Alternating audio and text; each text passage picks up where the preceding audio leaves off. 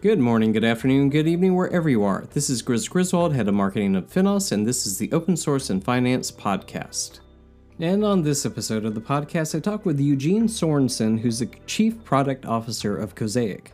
Eugene is doing a talk with Robert Friend of Symphony about FDC3 in the wild, real-world use cases that help evolve the standard.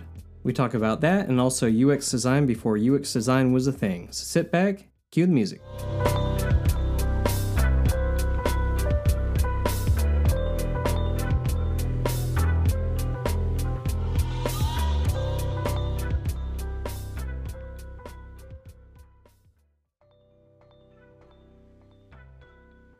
Good morning, good afternoon, good evening, wherever you are. This is Grizz Griswold of Finos. Hope you're doing well. Today, my guest is Eugene Sorensen. He's the Chief Product Officer at Cosaic.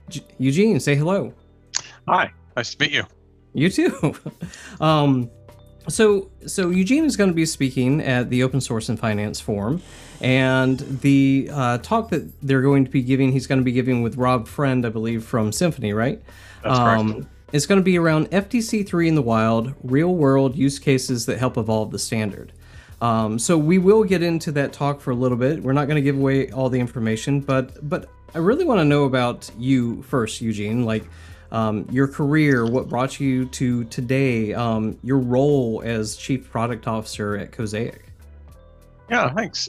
So I've been in finance for over 30 years now, first 10 years as an analyst and trader. And as I was running my own business as a trader, and then found that it wasn't growing the way I wanted to. Always had a passion for technology and have been doing some consulting with CQG, who's a technical analysis charting provider. And so I joined them. Which opened up the product opportunity for me as I got into product management and product marketing. Moved over to Cantor Fitzgerald in 2004 and on to Bloomberg in 2006, where I oversaw the development of all of the graphics on the Bloomberg terminal, as well as their Launchpad desktop solution. I've long had this focus on graphics, but really it was that opportunity at Bloomberg which got me deeply involved building out Launchpad 2010 initiative and thinking about desktop workflows for the financial market. In the fall of 2018, Dan and Terry, the co-founders of Cosaic, were raising their Series B, invited me to join the team here. And it's been a perfect fit because Cosaic has two products, ChartIQ for graphics and Finsemble for the smart desktop solution. And so we've been building those out and having a lot of fun, particularly on the desktop side, bringing the smart desktop designer to life. Cool. And when we were talking earlier, I think you said that you were kind of a UX designer before there were UX designers, or in that space. And I kind of feel like I was in the same area for that time too. How is that different?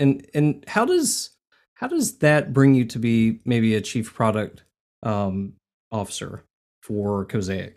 Yeah, well, I've always, since my time at CQG, always been thinking about workflows and how people manage their desktop solutions.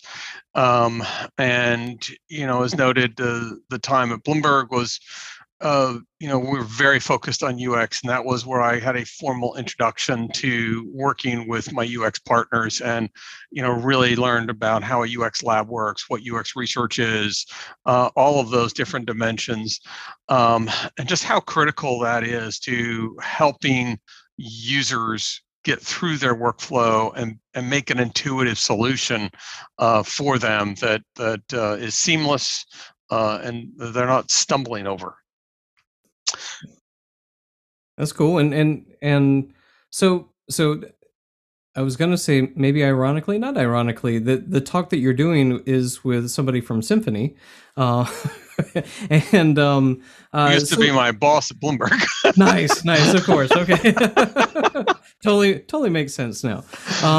So good. So he's a true friend, and his last name's Friend. Okay. Enough puns, enough dad jokes. So kind of, without giving everything away, FDC3 in the wild. First, Some of our listeners are familiar with FDC3, but can you talk about just a brief, what is FDC3? What does it do? How does it work within interoperability? And then give us a taste of what you might be talking about in the talk. Yeah, certainly. So FDC3 is, for us at Cosaic and Finsemble, is the opportunity to really make plug and play between applications. And with FDC3 providing sort of three core pieces of the context, the nouns of what data I can pass between applications. In Bloomberg Launchpad, we used to pass symbols. With FDC3, we can pass all structured data, whether that's the name of a person, an account, a symbol, all of those at the same time can be passed between applications. And then the intents of launching said thing, of opening a chart, opening a chat, starting a phone call, whatever you, launching an order, right? Those are the kinds of things that you want to do with an intent. And then the third piece is the app directory. What are the apps that each vendor who's using FDC3 is providing to that desktop experience? And so as we take all those things together and put them together, it's what allows us, as I said before, to create this a plug and play experience so that apps can come together. And what we can do here is build best of breed solutions, right? So that the end user is able to get the best OMS, the best risk management, the best charting solution, and put them together and create the desktop that they need to solve their problems. Cool. And so FDC3 in the wild, what? How would you describe that? Yeah. Thanks. So it's FDC3 is still it's still a young child, right? It's just getting out there, and so what we are now seeing is it is getting out in the wild, and we do have partner teams, firms who are working with it and using it to implement their solutions. And so, we are on that early adoption phase, beginning to make the leap, an acceleration of adoption, and so. What Rob and I will be talking about and demonstrating is how you can create a desktop solution that allows the buy side to do an analysis of a trade and communicate that to the sell side immediately using FDC3. So there's a straight through workflow that happens instantaneously that just will save tremendous amounts of time for both parties. Nice, and I think that's why obviously FDC3 has been interesting and for sell side banks, but I think that we're seeing some more adoption on the buy side as well. And that's actually some of the reasons why we're seeing buy sides entering into Finos as a foundation as well, and FDC3 had everything to do with that. So very cool. We're super excited to see some of those new partners show up because it is, they are such a critical piece of the workflow of the marketplace, and they do have their own custom solutions. Each shop has its own problems that it needs to solve, and they need these bespoke solutions, but they need the ability to do it quickly, right? Time to value is essential here. We have to get away from these big, heavy builds. And if we can accept standards like FDC3, then that's what's going to facilitate us to reduce that investment effort and time. Yeah. Yeah, definitely. So tell me, for the talk itself, who would benefit the most out of a talk like this? Who should be in the audience, basically, in London? Well, I'm a product guy, so I'm going to say product and business. The engineers need to be paying attention to know where we product guys want to go. Right. But, Rob and I come from the product side, so we're going to be speaking in business terms and showing off business use cases. Chris West is going to follow up our presentation with a little bit more about FDC3 2.0. So you can get deeper into the technical weeds, but Rob and I are going to keep it above that. Gotcha. Okay. Well, and I think that it, I can see that the two sessions together is basically you have one that was really on the business decision side, and then you have the other, which is more on the contributor and tech side. However, you're right. You could go to both and enjoy a full hour of FDC3. So absolutely. Very cool. So looking at the time, what benefits, and I think you touched on a couple of things, but what benefits have you seen maybe to FDC3 being open source as opposed to just Cosaic and Finsemble working on FDC3, or just, even one of your competitors working on FDC3 not in the open? Look, it's co-opetition, right? We need... It's a large industry, and we need to move that together. And so when we're talking to vendors who are interested in being partners with Finsemble and using with their apps, what they struggle with or have struggled with, particularly in the past, is like, if I want to integrate with you, I need to go to your proprietary standard, then I need to go to the other guys, and then I need to go a third path, and maybe even a fourth path with a proprietary solution. And then they have to start making a business decision of how I'm going to stack rank. Which one do I do first, right?